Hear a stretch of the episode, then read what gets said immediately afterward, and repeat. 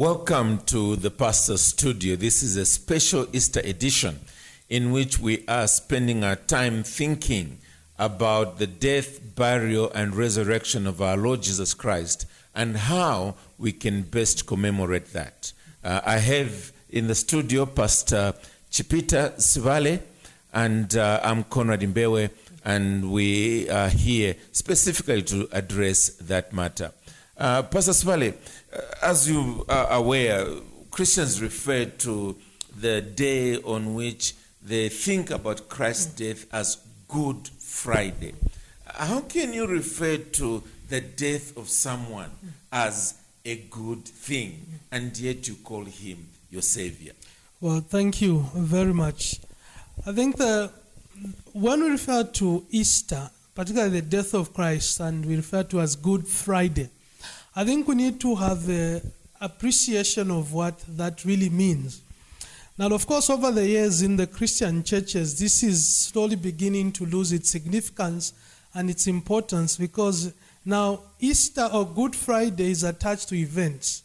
And that's why people, obviously, a number are asking themselves, now that we are under a lockdown or being advised to stay home, how can I celebrate Easter? For them, they are think, simply thinking, I have to go on the streets, lift palm trees or palm branches and walk, uh, walk the streets.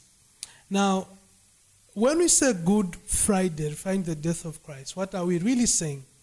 2 Corinthians 5, verse 21, the Bible tells us, For our sake, he made him to be sin who knew no sin, so that in him we might become the righteousness of God.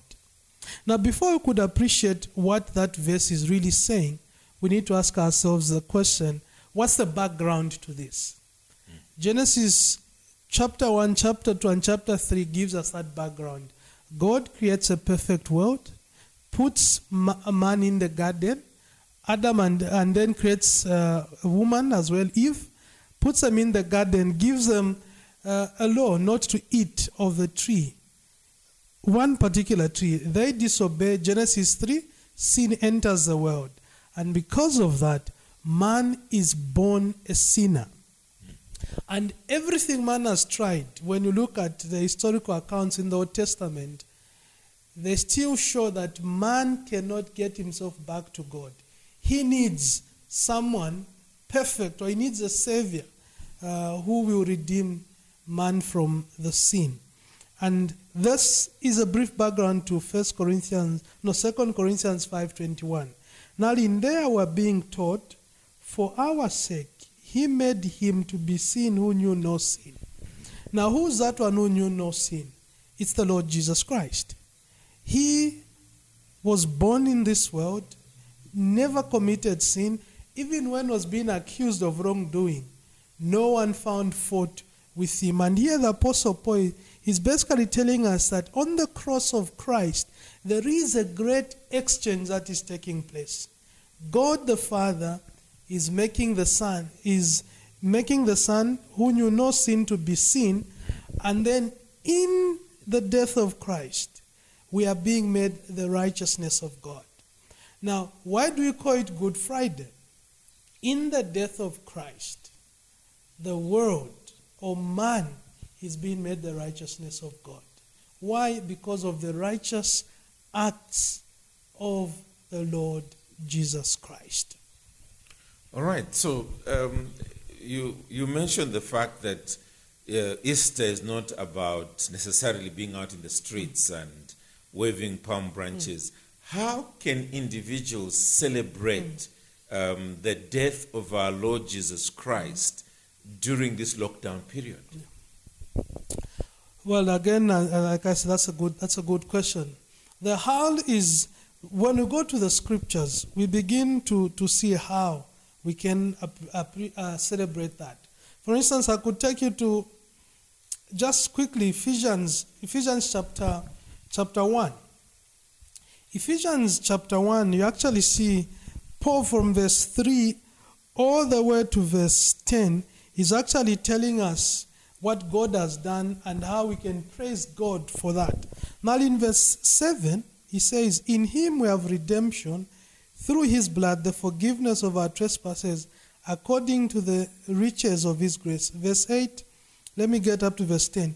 Which he lavished us upon, which he lavished upon us in all wisdom and insight, making known to us the mystery of his will according to his purpose, which is set forth in Christ, as a plan for the fullness of time to unite all things in him, things in heaven and things on earth. Now, obviously, there Paul is talking about, he's trying to give us some historical context to it, like a background to what God has done in Christ. Now, those of us who are believers, this is a time to begin to reflect on what God has done for us in Christ. In Ephesians 1, you continue to see the phrase in Him, in Him, or in Christ.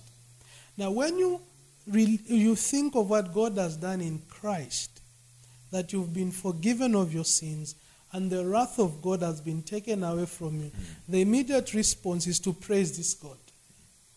And as a family, this is a time to sit and thank God for salvation in Christ.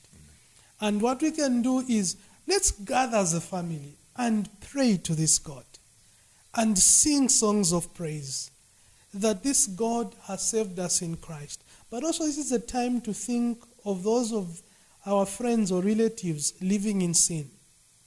And let's plead with this God who saved us from sin that His grace may also be extended to them. So it's not necessarily about marching the streets, but it is realizing what Christ has done for us in our lives, forgiving us of our sins, and through the joy of that experience, we burst in praise as we see what Paul is telling us in Ephesians 1. Amen. Amen. Amen. Well, thank you very much for enlightening us uh, on that point. Uh, as we said, this is uh, Pastor Studio, and we've just had this brief segment in which we have concentrated on the death of our Lord Jesus Christ, um, which is particularly upheld um, around the period of Good Friday.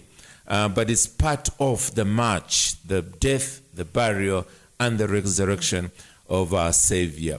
Uh, at Kabwata Baptist Church, we have a number of ministries, and as you can see in the background, uh, this is the campus outreach ministry of the church, and they've been very kind to lend us the use uh, of their office, for which we are most grateful. So, keep a date with us for the next Pastor's Studio. Thank you.